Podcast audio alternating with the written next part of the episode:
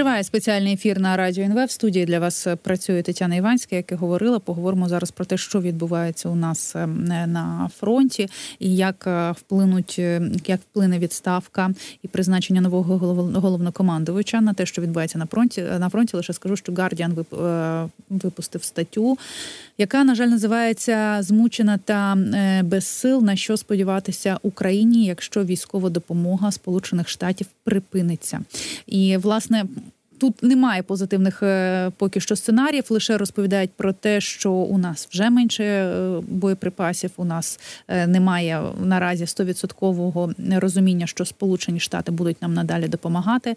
Так само очікується, як пише Guardian, що війна в Україні продовжиться і до 2025 року, тому що Кремль чекає, коли буде обрано Трампа. Як вони сподіваються, він. Е, більше е, більше буде прихильний до Росії, і саме він може вплинути на те, щоб е, Україна швидше піддалася. Ну і так само кажуть, що воювати будемо ще і в 24-му році, але якщо далі не буде такої підтримки, то 25-й рік буде для нас дуже поганим. З нами на зв'язку Олександр Мусієнко, керівник центру військово-правових досліджень. Пане Олександр, вітаю вас і слава Україні. Героям слава вітаю вас, пане Олександре. Давайте е, проговоримо спочатку все те, що ми разом із вами прожили за ці дні. Е, маємо нового головнокомандувача, це пана Сирського. Вже бачили, що йдуть е, про нього різні різні висловлювання. Так ми бачили і військових, і цивільних, і бачимо, що пишуть телеграм-канали, і бачили вже офіційне звернення не звертати уваги на те, що як розхитують човен про російські телеграм-канали. Так само маємо і нових командувачах ем, нового командувача сухопутних військ, об'єднаних сил, десантно-штурмових військ та сил територіальної оборони. Давайте поговоримо, е, що нам принесуть ці зміни. Я сподіваюся, що а ну ж ми боремося до перемоги, тому ця команда військова вона так само буде працювати на результат на. Переможний результат це найважливіше, що треба розуміти. Щодо тих людей, які призначені, ну я можу сказати, що вся ця команда це ну практично всі це фронтовики, ті люди, які фактично або керували е, безпосередньо операціями на фронті, або дуже часто відвідували фронт, розуміють, що там відбувається. Тобто, ну от е, пан Сухаревський, наприклад, який фактично дуже часто перебував на лінії е, бойового зіткнення, знає реальну ситуацію, і інші люди, які були е, фактично призначені. Я би сказав, що ми спостерігаємо таку певну еволюцію зараз, тому що якщо ми говоримо не тільки про головнокомандувача, начальника генерального штабу, відповідно генерал-полковника Сирського і Анатолія Бергелевича, то фактично ми бачимо, що знаєте, відбувається крок за кроком. Тобто, зараз вже це йдуть люди, які починали свій офіцерський досвід, фактично, ну скажімо, ледь не з війни в званні капітана, майора. Вони фактично заходили е, в АТО а потім в ОС, ну тобто протидіяли російській агресії. І Зараз вони заходять уже в генштаб. Тобто, це дуже добре. Еволюціонують люди з фронту, еволюціонують ті, хто реально брав участь в бойових діях а, з початку повномасштабного вторгнення. Хто вже вчився і закінчив вузи всередині 2000-х років в Україні, а дехто. Так само навчався і стажувався за кордоном і має досвід активної співпраці з НАТО. Тому я до цього ставлюся позитивно. Такі оновлення повинні відбуватись, тому що про них говорить еволюція.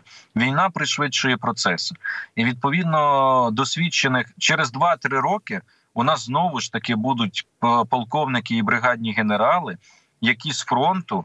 Можуть мати шанс знову ж таки зайти на найвищі посади, і в умовах війни це до речі непогана тенденція, коли у нас така йде зміна, і це і є ті соціальні ліфти, це і формування військової еліти. Так вона повинна працювати. А врешті вже побачимо по рішенням, які будуть. Е, ну це така доволі з одного боку головнокомандувач і начальник генштабу, а, такі досвідчені уже офіцери, які на службі давно досвідчені в той же час дещо ризикові, але такі раціональні які поєднуються із е, досвідом фактично фронтовиків е, ще молодих, активних, ініціативних. Тому я думаю, що таке доволі цікаве поєднання. Угу.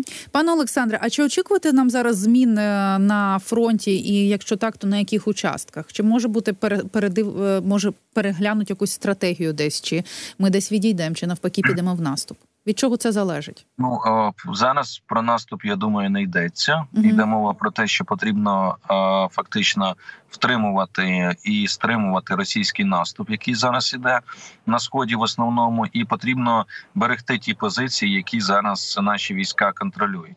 І задачі, наскільки мені відомо наразі, судячи принаймні з того, що відбувається на фронті, я можу робити висновки. Вони залишаються чинними, тобто не давати ворогові розвинути темп операції наступальної, стримувати максимально і наносити якомога більші втрати. Тобто, це те, що ми зараз спостерігаємо, і це те, що зараз відбувається. Подальші зміни. Я думаю, що певні корективи, вочевидь, планування в організацію заходів вони, мабуть, вноситись будуть. Я це звичайно допускаю, і це цілком можливо. А думаю, що можливо вони підуть на користь. Там фактично, ну якщо ми говоримо про схід, то зараз команда в більшій мірі, яка працювала якраз на сході ще з моменту АТО, і розуміють цю специфіку, як там потрібно боронитися. Мені здається, що акцент зараз на те, щоб зупинити просування ворога. Тиснути, не давати їм тиснути і знищувати їх якомога більше ось цих напрямках, де вони наступають. Це Куп'янський напрямок, це напрямок на часів Яр Бахмутський, це напрямок Авдіївка. Звичайно, він буде зберігатися. Певні корективи вноситись, я думаю, будуть, тому що нові люди. Але це буде в рамках оборонної стратегії. Далі в нас, я думаю, може бути активна оборона. Ну а щодо наступу, це буде залежати від ряду умов і факторів. Перше, це а, наскільки ми будемо готові, тобто наші внутрішні сили і резерви. Потім а, допомога від партнерів, це ж так само ключове і важливе. Ну і фактично стан російських військ, в яких кондиціях вони теж будуть. Але я допускаю, знаючи дещо розуміючи стиль керування нового головнокомандувача Олександра Сирського, що певні цікаві сюрпризи, і думаю, що навіть успішні для нас, успішні, вони можуть бути. Тобто, це в сенсі контратак. Я просто моніторячи події на фронті, розумію, що в деяких точках в нас зараз навіть уже зараз розуміють, що а що, якщо раптом з цього напрямку можна буде розвинути тактичний успіх, який можливо переросте навіть в оперативний. Тобто такі такі сценарії вони е, не відкидаються, але це більше на другу половину 24-го року. Е, пане Олександре, не можу е, не запитати знову ж таки, бачили різну реакцію різних військових. Називають е, пана хтось пана Сирського схвально сприйняв його призначення і кажуть, що так віримо в в, в нього. А ну але деякі військові казали, згадували йому часи АТО, згадували йому Бахмутський напрямок і і називали його генералом 200. Як ставитися до цього і що? Чи це вплинуть такі от е, розмови? Ну, в нас же ж знаєте, е, по-перше, держава демократична, тому висловлюватися можна з різного погляду, з різних поглядів. По-друге, наскільки мені відомо, ось ці генерал 200 і ось ці е, м'ясник і так далі. Це активно почало запроваджуватися, якраз використовуватися російською пропагандою, mm-hmm. їхніми телеграм-каналами і їхніми воєнкорами. Е, в момент якраз розпалу битви за Бахмут, коли е, вагнерівці і російські війська несли значні втрати. Тобто, це тоді почалося. Воно потім пішло в різний, скажімо так, е, інформаційний простір і так далі. Тобто, ну поширювалася ця інформація. Я скажу, що на сьогоднішній день, якщо ми подивимося на ті задачі, які озвучив новий головком, там серед іншого є пункт про те, що втрати фактично і виконання задач мають бути збалансовані. Я думаю, це якраз відповідь тим, хто дорікав йому, що не рахуються життями, втрати а, тощо і так далі. Но при цьому, знаєте, Є такий стиль керівництва генералів, що за що можуть недолюблювати сирського за дисципліну і суворість. Певно, є такий стиль генералів, який, от як Паттен в Америці був. Його не любили і до нього по різному ставились, дуже критикували. Він любив наступальний стиль ведення війни. Він це фактично він завжди продумував маневри, розвиток ситуації. Сирський, можливо, десь чомусь подібний, але е, дуже багато хто з ним хотів служити під його керівництвом. Так і тут я думаю, що критика буде. Вона звичайно має бути. Єдине, що вона має бути звичайно конструктивна, тому що треба розуміти, що зараз на тлі змін, які тривають, безумовно. Росія в тому числі буде використовувати різні способи для своїх кидів, аби намагатися сказати, що все пропало, все буде погано для України настають темні часи і так далі. Ну я так не думаю. Угу. Ну і власне ми е, бачили ці е, не вимоги та задачі, які Зеленський поставив перед е, Сирським. Там справді було і про особовий склад, і про те, що треба підвищити якість навчання воїнів і зайнятися власне перезавантаженням збройних сил сил України. А якщо ми говоримо про генерала Залужного, так то кажуть, пишуть змі про те, що він провів зустріч в широкому складі з представниками НАТО в Європі. Зустрічався і от ви говорили про те, що багато що також залежить від допомоги партнерів. Наші західні е, партнери вони просто сприйняли е, нового головнокомандувача. Та вони сказали, що ми не маємо права на це впливати і якось щось говорити, тому що Україна суверенна держава. Але чи якось може це позначитися на допомозі від партнерів, чи можливо може її навіть прискорити? Ну а я думаю, що якщо ми говоримо про кадрові перестановки, вона точно не погіршиться в біль е, допомога в гірший бік, mm. тому що зараз і в Сполучених Штатах всі розуміють, знаєте про те, що м'яч на їхній стороні, і виправдати вони ж не можуть сказати, що. Наш сенат не ухвалював рішення до цього, починаючи чи конгрес загалом, починаючи з грудня чи з листопада. А тепер він не ухвалює, тому що у вас зміни головкому. Ну, звичайно, ні. Причина в зовсім іншому, і причина внутрішня. Зараз знаєте, я читав, що керівник делегації на Мюнхенській конференції від сенаторів США Демократ. Е, ну не дуже зрадів, коли йому сказали, що він очолить делегацію, тому що. Їхати зараз на Мюнхенську конференцію це чути справедливі докори від партнерів європейських про підтримку України і про рішення, які важливі. Тому це така тенденція. Що стосується загалом допомоги. На щастя, нас зараз страхує Європа. Ми отримуємо підтримку. Плюс, як би там не було, це внутрішні ресурси по тому, що ми можемо. Вони звичайно не безмежні, але бодай в тому, що ми можемо виробляти дрони, інші види озброєння, це потрібно звичайно робити. І третє, це безумовно розраховувати на два моменти: що Сполучені Штати ухвалять пакет допомоги, врешті, на щастя, для нас, і друге це те, про що говорять представники Єврокомісії. І, зокрема, Жозеп Борель, який був в Києві а нещодавно, і заявляв про те, що Європа буде збільшувати виробництво зброї, боєприпасів і підтримувати Україну.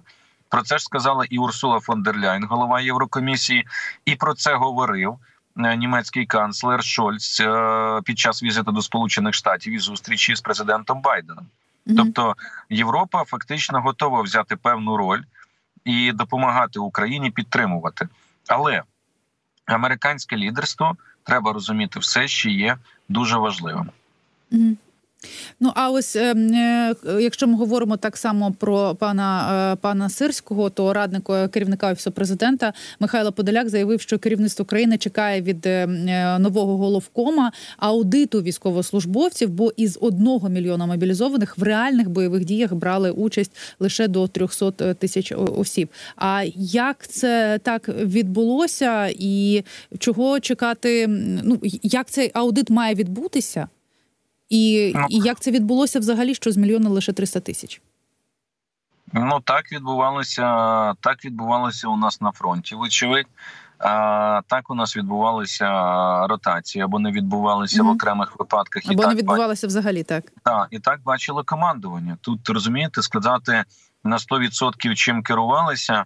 Ну я приблизно розумію логіку, тому що було побоювання, що не можна вивести. По перше, що було побоювання, що не можна вивести всі найдосвідченіші бригади е, одночасно, тому що може бути обвал фронту, і тому нові бригади.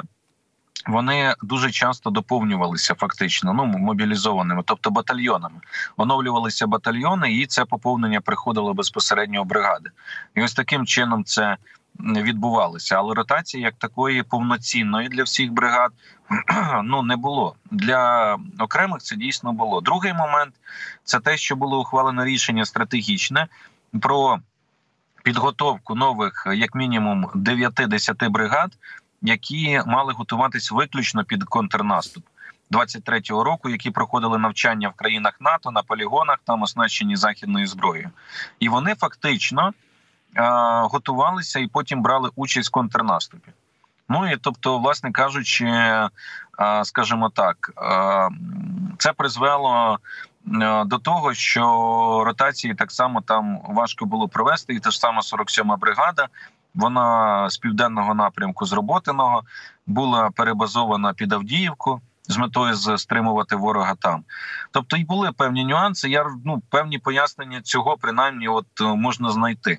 Але зараз стоїть задача. Дійсно е, провести ось такі е, таку перевірку, зрозуміти, де які підрозділи знаходилися, які задачі виконують, і по можливості, звичайно, замінити цими підрозділами ті, які знаходяться безпосередньо в районі ведення бойових дій. Угу. Тобто, це якраз про ротацію. Так, але пане Олександре, на це треба час. У нас є цей час? Ну безумовно, а по іншому це не зробити. Ну тобто, це не це не потребує такого значного часу, як може здаватися. Це швидше ніж а, провести мобілізацію кількасот тисяч людей. Угу. Ну принаймні, все одно розумієте, буде стояти питання, що зараз я так думаю. Що, по-перше, потрібно провести ротації, забезпечити, і по-друге, перевірити, скажімо так, яку кількість, який час можна мобілізувати з урахуванням різних обставин. Тобто, ну можливо, це не буде цифра 500 тисяч, як озвучувалися на першому етапі. Можливо, вона буде дещо менше. Тому зараз це це два виклики, які стоять перед новим командуванням. Звичайно, люди, зброя. Ну нічого нового тут. Тобто, це те, що потрібно для а, ведення війни. Технологічний перехід, тобто застосування більшої кількості дронів, більше підрозділів, створення сил безпілотних систем, вже призначений командувач. Досить багато завдань. Так, просто якщо ви кажете, що на це не потрібно багато часу, та щоб провести ось такі е, ротації і ну простими словами поміняти поміняти місцями, то чому раніше цього не було е, зроблено? Що заважало? Заважав страх справді чи незнання ситуації? Ні, ну е, я думаю, що ситуація, яка складалась на фронті, вона впливала на ухвалення тих чи інших рішень військовим керівництвом. І це вже треба питати фактично, скажімо, у Генерального штабу, у головнокомандувача, колишнього вже головнокомандувача генерала Залужного. Тобто, чим мотивувалися ті чи інші рішення, які були. Крім того, знову ж таки. Певні сили утримувалися в резерві. Я думаю, була думка про те, що вони мають бути мають перебувати в резерві. А якщо на якомусь напрямку спалахне, ну це це вже до речі, військова стратегія і тактика насправді, тому що ідея зрозуміла: якщо якийсь напрямок починає активно горіти, у нас є в резерві сили, які можуть прийти на підкріплення. Вони не передбачали, що вони несуть службу виключно в тилу. Вони фактично знаходяться в резерві, і коли потрібно, екстрено перебазовується. Плюс те, що ми утримуємо частину сил зараз на кордоні з Білоруссю, на кордоні з невизнаним Придністров'ям. Це теж певні сили, які е, вимушені ми там тримати, тому що. Ну, звідти так само були наступальні дії, і ворог, скажімо так, е, завжди буде ризик того, що вони захочуть перекинути нові сили е, і якісь дії вчиняти з Білорусі. Тому там так само заради безпеки треба утримувати цілий комплекс факторів. Але зараз я думаю, що це питання якраз і буде досліджуватися. Чому? Але це питання не тільки, от щоб було зрозуміло, воно не тільки. В складовій якісь політичні чи там складові ресурсні, це питання військових підходів, військової логіки, стратегії, тактики ухвалення тих чи інших рішень командування, і це і це виключно це так само має досить серйозний військовий аспект, в чому була логіка саме таких дій. Угу. Пане Олександре, я починала зі статті Гардіан, не, не не, дуже оптимістичною, але е, все ж таки зараз ми знаходимося в активній обороні. Як ви вважаєте, у нас є шанс на контрнаступ е, цього року, якщо от штати все ж таки проголосують за виділення нам допомоги? Так, звичайно. Тобто на певних локальних ділянках ми можемо розвинути тактичні наступальні дії, які можуть дати нам обмежені тактичні певні успіхи, які можуть перерости і в оперативні успіхи. Ну а Путін же ж е, от дивіться, треба думати ще і слухати, що ворог говорить.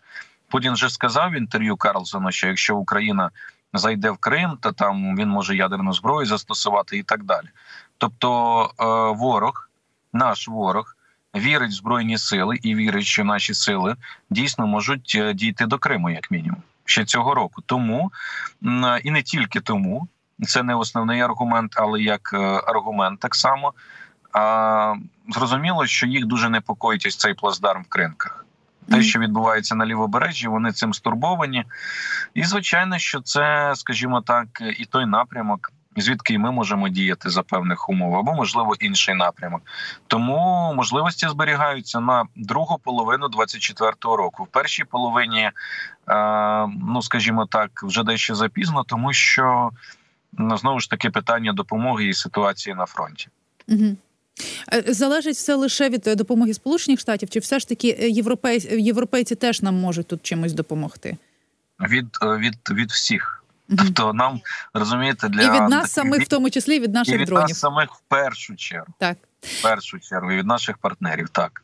Олександр Мусієнко, керівник центру військово-правових досліджень, був разом із нами на зв'язку. Дякую, пане Олександре. І ось е, ці слова, що від нас е, всіх в першу чергу це залежить. Я ще раз повторюю, наголошу на них, тому що від нас із вами залежить, е, що мають наші збройні сили, деякі з них де, деякі підрозділи на фронті. Зараз дуже багато банок в різних телеграм-каналах, різні блогери збирають різні лідери думок. Тому давайте допомагати нашим збройним силам України тому що допомагаючи збройним силам України, ви допомагаєте собі і своїй державі, і своїй країні. Пам'ятайте, що маленьких донатів не буває. Кожен донат важливий.